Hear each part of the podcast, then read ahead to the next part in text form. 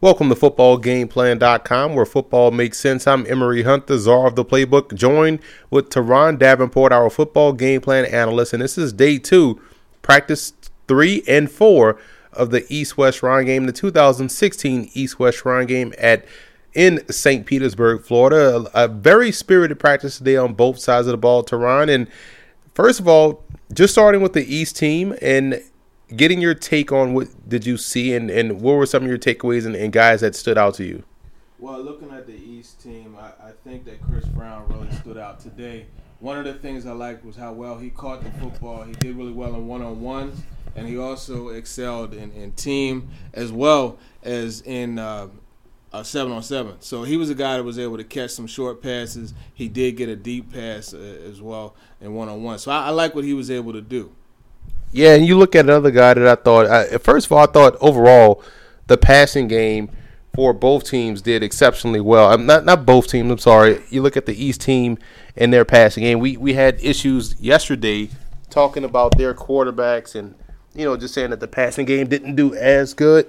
So I mean, when you look at Blake Frohnapple, I think he was the best one out the bunch today on on that side on the East team and you know, you just want to see these guys continuously getting better. We kind of expected that when you look at guys that are in town for the first time, playing with each other for the first time, and just trying to get real familiar with skill set and things like that. So I thought overall the passing game looked a lot better, but um, but Frohnapple was one guy that I thought did a great job. Joe Stobbe actually had a really good day throwing the football. Um, and, and Brandon Ross, the tailback out of Maryland, another one that had a really good day. Yeah, I agree with you on Ross. We got to see him uh, make a couple nice long runs in, in the team period. So 100% on him. I, I, was looking at the offensive line because I know we, we had one of the, the guys ask us to look at Fahn Cooper. And I, I watched him some, but uh, it just, in looking at them, I came away impressed with the other side of the football. And we'll, we'll talk about those guys on the defensive line for the East. Well, Parker uh, Edinger, or Anger, have you pronounced his last name? Ehinger. So Parker Ehinger out of Cincinnati.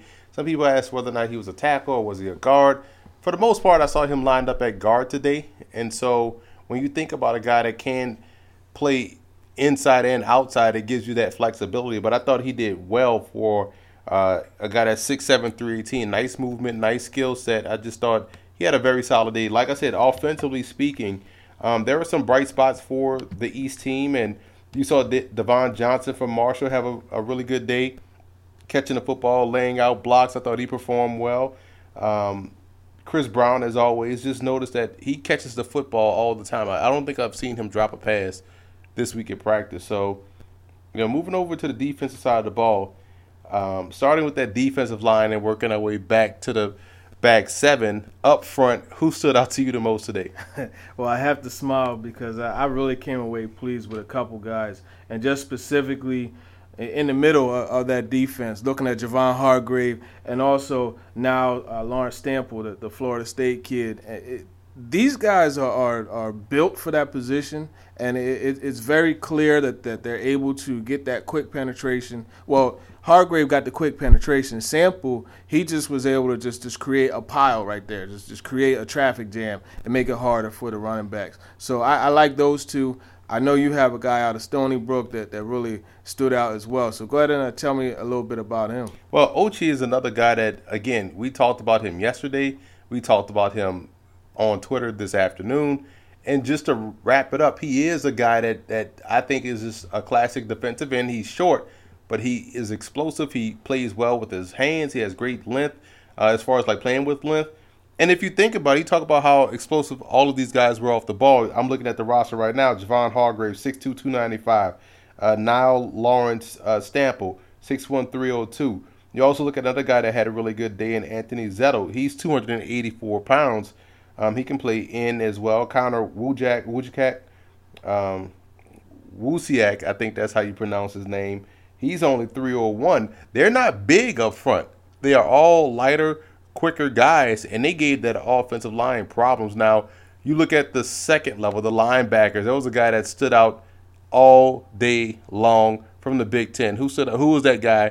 Tell the people who's a, who's the player that stood out the most from that area. Yeah, it's going to have to be Joe Bolden. And I, I, I told you when we were walking away after the practice. I said, man, the way that he's always around the football, it reminds me of watching Chris Borland at the Senior Bowl a couple years ago. Now, obviously, Borland is, is a more is a shorter, uh, uh, stocky type of guy, and we're, we're looking at, at this Michigan at, at Bolden, and he's 6'3", 232. But I tell you what, anytime someone had the football, you saw number 34 in the area. And that's what you want, especially out of an inside linebacker, middle linebacker, both essentially the same thing, as you know, but always around the football. So that really stood out to me about him. Yeah, and moving on to the secondary, I mean, and, and granted, there's a bunch of guys that stood out all day long defensively. I just thought the defense overall had a really good day. Terrence Smith out of Florida State was real well, did really well. Uh, Romeo Okwara out of uh, Notre Dame was another one that had a, a solid day. Um, and Anthony Harrell out of Florida, I thought did well too. He actually had a lot of scouts talking to him after mm-hmm. the game, uh, after after the game, but after the practice. So that that's always a great thing to see when you hear. Now moving on to the secondary, uh, you talked to one of the guys today, Justin Burris, uh, out of North Carolina State. What stood out to you about him and why he was so impressive out there? Well, it was just his size. Watching him move that at that size also and uh, obviously they didn't really get the chance to press, uh, uh, be as physical at the line. But when he told me afterwards that he takes pride in being disruptive at the line of scrimmage and, killing the timing, man, that's that's all you want. You run a man type of system, that's all you want out of the corner. So Burris definitely stood out stood out to me. Um, looking at some of the other guys, I know you had a guy from South Florida that you talked about throughout the the whole practice. So what what's what's the deal with him? Well, and you're talking about Jamie Byrd. I think Byrd is a guy that he's kind of like Tony Jefferson, to where you don't know where you want to put him. Like you, you look at him just physically and say he's a corner, then you may see him lined up as a, a weak side linebacker, uh, essentially in a four-two-five or a three-three-five or something like that. You may see him back deep, like we saw today, in the playing a deep third. So I think you can. He's a safety. You can move him around. He can hold his own in coverage. He can cover slot guys. He has a nose for the football. And I just think he's a very good overall football player. And I like football players because that's the game that we're playing. And he's a guy that definitely finds his way around the football, like you mentioned. But it, what's interesting about the East team, I think, is that I think they're they're playing more like you would expect the West team to play. Let's say from a defensive perspective. You know, they got Jerry Glanville out there coaching the defense. You think with that type of mindset and his aggressiveness that the East will be playing like that. But kudos to to uh, you know what they're doing out there with with uh, James Harrell coaching the defense and you know James, uh, Sam Madison. I'm sorry, he's a guy. Mm-hmm. I thought he had a huge impact today. I mean, I'm, yes. I'm excited to. He got me excited to, to play cornerback um, by how he coaching coaches up these defensive backs. So What did you take from him? today. Yeah, you mentioned on, on Twitter about how he consistently told them to look for the ball, and we talked about it, just how he, he's so hands on. And, and you see that he goes out on the field, shows them how to do it, the constructive criticism to even when they do something wrong, he helps them understand the good in the wrong that they did but then corrects what it was that they did wrong. And I think that showed today with Justin Simmons on, on a crossing route, showed him how to use his length to get in front of that football and, and knock it down when the, the ball is being thrown to those short crossers. Now, you talked about, you, you, I'm glad you brought something up. You talked about coaching guys when they make mistakes. One thing that we've seen a lot as we transition to the West, and I made this comment on Twitter about how we all could be at one event watching the same thing and see different things. So when you see guys that are dropping the football, you know, like the wide receiver from Utah State, um, name slips my mind right now, but he hasn't had a, a Hunter Sharp. So, and on the positive side, he does a great job getting out of his breaks, does a great job running his routes, you know. But that's only one part of being a receiver. You got to catch the football and you you see a lot of that coming about. You have different. I think you have different levels of non-catching the football or what they consider can't catch. Like a lot of people bring up Will Fuller, you know, saying he can't catch, but that I don't think that's true. Essentially, I mean he dropped passes just like I thought Ty Montgomery drops passes. but that doesn't mean he can't catch. So, what's your take on drops and Will Fuller, and can you actually improve on catching? Yeah, you could definitely improve on catching. Uh, step one, concentration. That's what happened with, with Ty Montgomery. And actually, last year at the Senior Bowl, I kind of I pulled him aside. Hey, listen, man, you drop one, let it go, because he would tend to allow it to go to the next play. Mm-hmm. But just looking at Will Fuller, one, of the things that I see with him is, is a lot of body catching, and he's also a guy that tends to jump a lot on on throws that he doesn't have to jump on. And if you allow him to run down the field and and run under the football, he'll catch it. And that's what makes me make the comp of a Terry Glenn. You know, we always like to make comps and things like that. And mm-hmm. Someone has said uh, Darrius Heyward-Bey, but I think you're looking at two different athletes because you got the production from Will Fuller. But if you look, Terry Glenn was just as productive as Will Fuller was. Both guys tend to catch the ball with their body running the slant, so they would always uh, drop the football from from different time to time. So I think really the thing is, as we mentioned, concentration. But then you have to look at just doing different things to hone your craft, and and that's the most important thing. When you're a receiver, your hands are the most important thing that you have. Well, your hands and your feet, uh, you, you, know. But you look at that, you need to improve your catching ability. And I, I know personally from this type of situation, I really wanted to make myself a more consistent pass catcher. And I remember my my receiver coach he gave me this tool, and it was a, a, a football mm-hmm. made. It was a wiffle ball, but a football, and it had a bungee attached to it. And he made sure that I put my helmet on. I attached the bungee to a fence right behind me, and I would throw the football, and it would snap back. And it just taught you just how to get your hands up, get your hands up. It's plastic and it's hard, so you don't want to catch it with your chest. Right and it, it, forces you to catch the ball with your hands, and it also helps you generate better hand positioning. Catching that slant, you know, when you're kind of catching it with your hands and, and, and almost like like pulling it to your body. Like a shortstop would. Like a shortstop, exactly. Like a short, like an infielder, mm-hmm. and you're kind of pulling it to your body. You don't have that glove, so you have to like like a shortstop does. So you have to kind of Use your hands as the glove. Position your hands right. You catch it looking right into the tuck. And that's what allows you to catch the ball and run up the field. Looking it into the tuck forces you to concentrate on that football, secure it, and that's something you have to do in traffic. How many times have you seen a receiver let the ball hit their chest and the defender hits him, and then you see the ball go straight up in the air? Another DB comes, and next thing you know, he's on on Deion Sanders' five and fifth and prime show right. on NFL Network. So the, those are the things that you have to do. And I think that along with that is, is, the jugs machine. You brought up the excellent example, and it's funny because I was just telling you how mm-hmm. the field and punts off of the jugs machine helped me improve my catching ability. And sure enough, Mike Lewis, the the former Saints punt returner and guy who came in and played receiver, he did the exact same thing and improved his catching ability. So there are ways. It's not something that, that just can't be fixed. You just have to work at it and, and really be fundamentally better as a receiver. Now you can't just allow yourself to not focus on the football field because when you don't focus, you get hurt.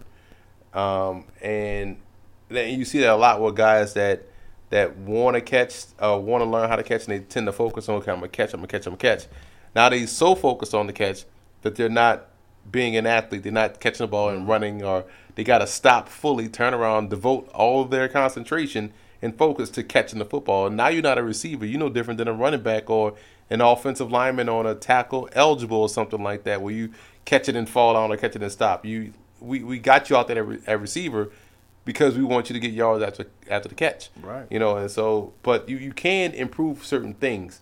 Um, now, again, to what level of be- of how bad your hands are is the key. Like if you're just a terrible catcher, you probably get to maybe decent. Mm-hmm. If you're an average catcher, you can get to good.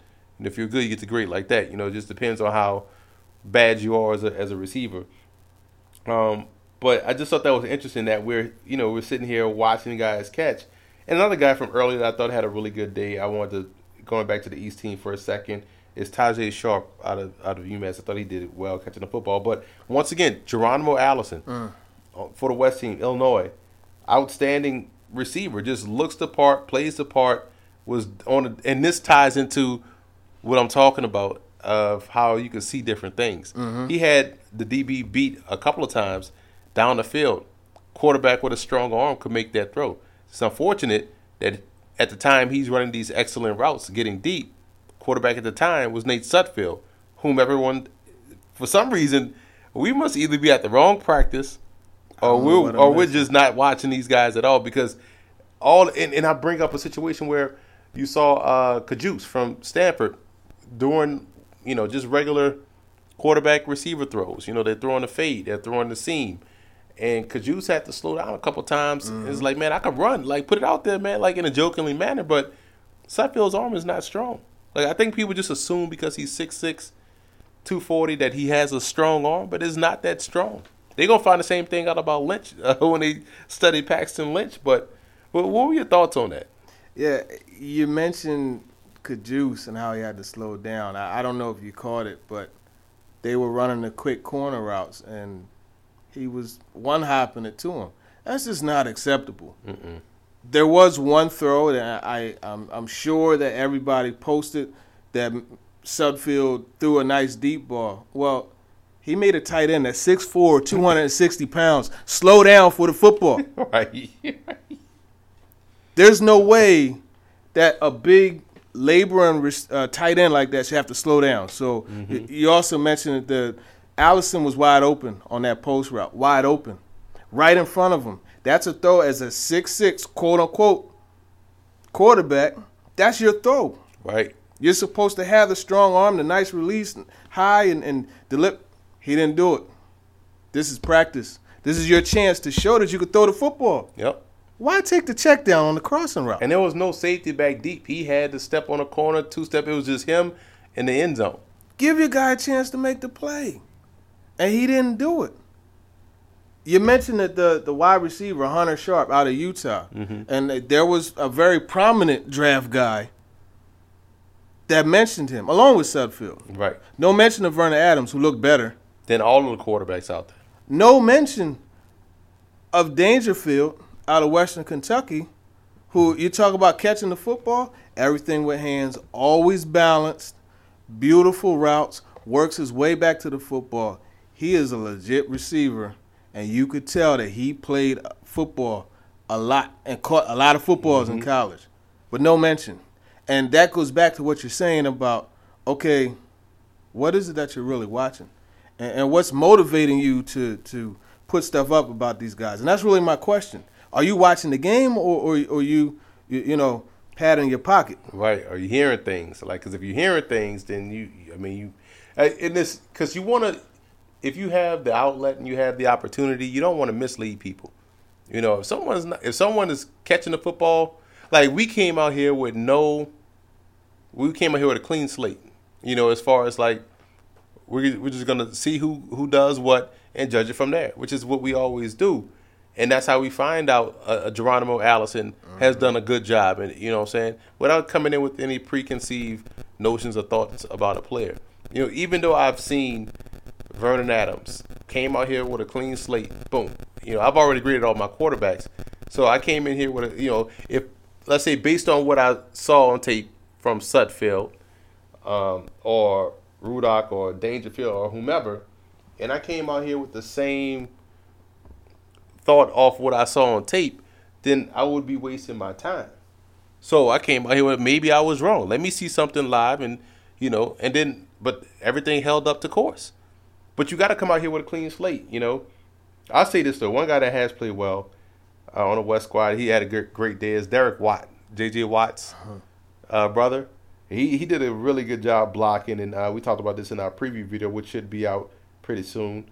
Um, and on the offensive line, I thought Vi Teofilo from Arizona State, and you mentioned the tight end, Kivon Cartwright. Talk Yes. about him a little bit, and and why you were so impressed with Cartwright. Well, at 6'4", 245, I like the way he ran the routes, and I, I always when, when I look at tight ends, I, I I like to, to have the guys with soft hands, secure hands, catch the ball in traffic. There was one play uh, on a deep crosser. He caught the ball in, in between two defenders, tucked it away, and you know worked his way upfield. And that's what I like. I like guys that, that could catch the ball, even when it's contested. So he's definitely a guy that I think will, will, will be a nice third down option. So he, he stood out. I didn't really see anything from him yesterday, so it was mm-hmm. good finding another guy today. I want to see how this carries over to tomorrow. So he definitely stood out. Um, I want to talk a little bit about a guy that, that you kind of pointed out to me, and, and I happened to, to be walking over, and I, I saw you taking a look at them in the drills with Steve Broussard, and I, I did a couple vines, and a lot of people liked him. Uh, mm-hmm. Uh, Storm Woods really was he had good footwork, but there was another guy that his footwork was was supreme. Man, you see these dudes, man. It's almost like like you see you see I see a running back, and you see you like you try to compare how you were to to these new dudes, to these new cats on the block, and you mm-hmm. looking. I, I watch uh, Daniel Lasco's footwork, and I'm thinking like, man, I was trash. like you you compare you compare your footwork in the same drill to what he's doing. I'm like, yo, I was terrible. You know, you try to text your homeboy and try to get comfort, like, hey man, was I pretty good as a player? And but you, you watching this guy's footwork, um, he asks a lot of questions, which is great. You know, he wants to get the drill right, and when and he was flying through the bags, yep. and then his at the end they want you to break down, you know, make a move left to right, depending on the, the which way the coach moves, and also make additional footwork happen after you make the move. I mean, it, it happens so quick and so fast and so sudden. I'm thinking like, goodness, this guy's footwork is outstanding. But again, health has been his issue at Cal, and if he's able to stay healthy, somebody is going to get a tremendous tailback in the zone blocking scheme or, or a scheme that runs that outside stretch. Like he's going to be awesome, man. Like he's a tri- he has talent. Mm-hmm. That, that footwork and, and and Storm Woods' footwork is good too. Don't get me wrong. Right. You know, I like how he sets people up. He set up a guy earlier in team drills that I was like, whoa, like he broke them down. Like, um, but Lasco's footwork is just impressive. Yeah, for sure, for sure. So th- those were a couple guys that stood out on the offensive side of things. Uh, looking at the defense, I know I had a couple guys that I liked, and I'm sure you saw that team period, the final team period, that was dominated by the defensive line. Who stood out to you on the defensive line? Well, I look at the guy from Manitoba, and you know, you, it's rare you see a, a, Canadian prospect come down and be dominant in the trenches. You know, last year they had a couple of receivers from Regina mm. um, who who are on the West squad that did well. Uh, Regina's a real good program up there in the CIS. Okay. They they're well coached. Um, I know a couple of their coaches up there, and they do a great job uh, with those guys preaching the technique. So it's rare you see a defensive guy. Last time you saw a defensive guy that had this much impact was Stefan Charles, who I think still plays for the Tennessee Titans um, or the Buffalo Bills. I'm sorry. Um, he was like a top five draft. I'm sorry, top three draft pick in the CFL. Okay. Maybe number one overall, and chose to come back down and play um, with the Titans at the time. But now he's with the Bills, and he played. He's a good rotational player for the Bills. So he was like the number one overall pick there. But um, Ibuka Onyemata, Onyemata for uh, Onyemata from Manitoba, 6'4", 300, strong. Now they list him as a defensive end at 300 pounds, so that tells me five technique because he also has a strength to anchor. He collapsed the pocket tremendously, and also Tyrone Holmes. I was waiting for him to jump out as a defensive end, 6'4", 250. I think he has the explosiveness to stand up. Yeah. And it's funny because yeah. he's 6'4", 250, and we talk about a guy on the East and Victor Ochi that's 6'2", 255, but Ochi is strictly a defensive end, right. hand in the dirt defensive end. But Holmes is a guy that that you can see stand up and be a three four outside linebacker. Yeah, I, I like how you mentioned him and mentioned him doing uh, three four uh, edge rusher outside linebacker because he set up uh, Nembot, a guy who mm-hmm. I feel is very nimble on his feet. He set him up with an outside and then inside move, and Nembot just wasn't nimble. He wasn't nimble. yeah, he couldn't do anything. So I'm glad you mentioned him and, and one of our guys, uh, Josh Zimmer from NGSC uh, Sports had actually said to look out for him. So it was good to see the Montana product stand out. I, I like tone setters too. Mm-hmm. And there were two guys that I think really set the tone early in, in, in this practice. Aziz Shittu, he was talking just exactly what his last name is to uh, a couple of the, well the linemen. you know, uh, the Ohio State guy Chase Farris, he he definitely gave him a, a lot of chatter about the Big Ten being slow. So and that carried right over into team period. he was able to get that pressure right away and, and stuff the run, and everybody just fed off of it. C.J. Johnson also a 6'3", 300 pound defensive end, and he he's just or defensive tackle rather. He's just he he's a, a disruptive player also. So those were a couple guys that really stood out on the defensive line. David Dean also from Virginia, he was able to get some passes. Mm-hmm. That whole defensive line did an excellent job in, in, team period. Any linebackers in particular that, that stood out to you? Linebackers, uh, in this in this, I think they all. I think from a um, individual period standpoint, I like the athleticism of the, the entire second level here. Um, you know, you look at the kid from USC, Anthony Sorrell. Sorrell. Mm. Um, I thought he did fine. I, I thought he was solid. Uh, you know, James Cowser, you wanted to see a lot more from him because he was a pretty big name coming in. And quiet as kept, their defense was excellent. There's three guys from Southern Utah in this game. And so that tells you about what, what the Thunderbirds were able to do this year in the FCS. They made the playoffs.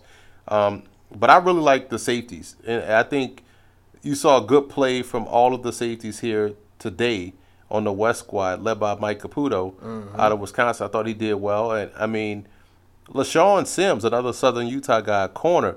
I mean, he, he matches up well versus any receiver that they, that they have on the roster. And he's six feet, 200 pounds. He looks like he's about six one you know, he's tall. He looks six two actually, but he matches up well. Um, and, and, Mike Jordan, another one, another yeah. small school guy from Missouri Western, the, the Griffins. You know, um, so I think the secondary looked real good today, and I, am actually excited to see these guys continue to get better. I think now when, when we look forward toward the game, you're going to see good matchups across the board that, that we can't wait to see because we only see in one side right. compete against each other. So I, I would say linebackers played solid. They were good technique and things like that. But I really was impressed with the secondary today. Yeah, I'm going to agree with you. And it's funny, uh, Mike Jordan, the, the Missouri Western State kid. I don't know that he's six feet. Nah. Uh, I mean, he looks like it, unless he has the Mark Kelso pad on the top of the helmet. I, he's he's a legit six one, six two to me. And I mean, yeah, we're talking about inches, but he looks big. He just looks bigger. Mm-hmm. So I, I definitely want to want to watch more of him. Um, the secondary overall definitely did a really good job. The the Utah kid, uh, the safety, uh, Tevin Carter, had a nice interception. He he picked off one of the quarterbacks. So uh, it was definitely good to see that defense play the way that they that they did. Yeah, I, I thought it was just a solid day overall. Much more spirited uh, right. this time around than what we saw yesterday. Um, we're uploading our videos now uh, from the morning practice, and we're gonna get the evening practice uh, uploaded once once that is done. And um, so you got to bear with us, guys. We're we getting all this video content updated, so that's why you saw all the interviews come out first. The morning interviews. We still got afternoon interviews, um, and we're gonna be joined tomorrow by our draft analyst Chris James. He's gonna be at the practice as well. So we're gonna have three eyes on the uh, three eyes, three sets of eyes on the field tomorrow, and some more analysis coming your way. But Teron, what what are some things you want to see from day three here at the East West Shrine game? Day three, I, am really going to be watching uh, Kivon Cartwright. I want to see if he could carry over another good practice. It's already clear that, that the receivers that I like in uh, uh, Dangerfield and and Allison, they've been able to string together practices that, that are, are very productive and, and really show off. So I, I want to look at the competition continuing to be increased. There was a night and day difference from yesterday to today, and that's why you had some guys start to stand out because you have guys who just they have to be put in competitive situations in order to shine, and that's how I feel was uh, a lot of the case for these these West team uh, athletes out here. And, and, you mentioned a good point, like guys stand out when you put them in those competitive situations, which is probably why I think tomorrow will be the best day because you figure Thursday is going to be a light practice. There's no practice or walkthrough on Friday, so they're going full tilt tomorrow. Mm-hmm. You know, and give their bodies three good days of rest for the two good days of rest for the game. So we're going to see probably the best day from everybody. I can't wait to see the East defensive line and put it on. I want to see if that offensive line in the East can get their pride back, can earn their, their helmet stickers back. You know, they better do something. They better do something. And, on and it's tough for any running back to stand out in this game, uh, in these practices because of how it's set up. But I also am looking to see can these quarterbacks continue to build on, you know, like the East team did a solid job building on their success, success and can the West team can those guys get consistent, you know, throwing the ball? Adams was the best one out there on the West squad. Can these other guys close the gap?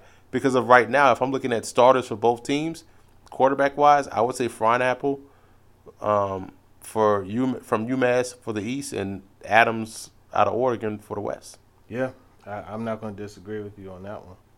You know, so well, uh, for Tehran, I'm Emory Hunt. This was day two, practices three and four for the East West Shrine game. Follow Tehran on Twitter at T Davenport, at T Davenport underscore NFL. He's done a great job getting, uh, getting interviews and interviewing these prospects. Um, and you can follow me at F Ball Game Plan. I've been trying to get a lot of these videos uh, from practice that so you guys can see we share it with you guys. And if you like the work that we do, man, like visit our website at footballgameplan.com. Subscribe to our YouTube channel at youtube.com slash footballgameplan. Also, take a look at one of our books, one of our three books that we have released on football game plan. Um, Stiff Arming Football Myths, where we tackle a lot of the myths that we constantly see each and every day on the Twitter timeline and, and on TV.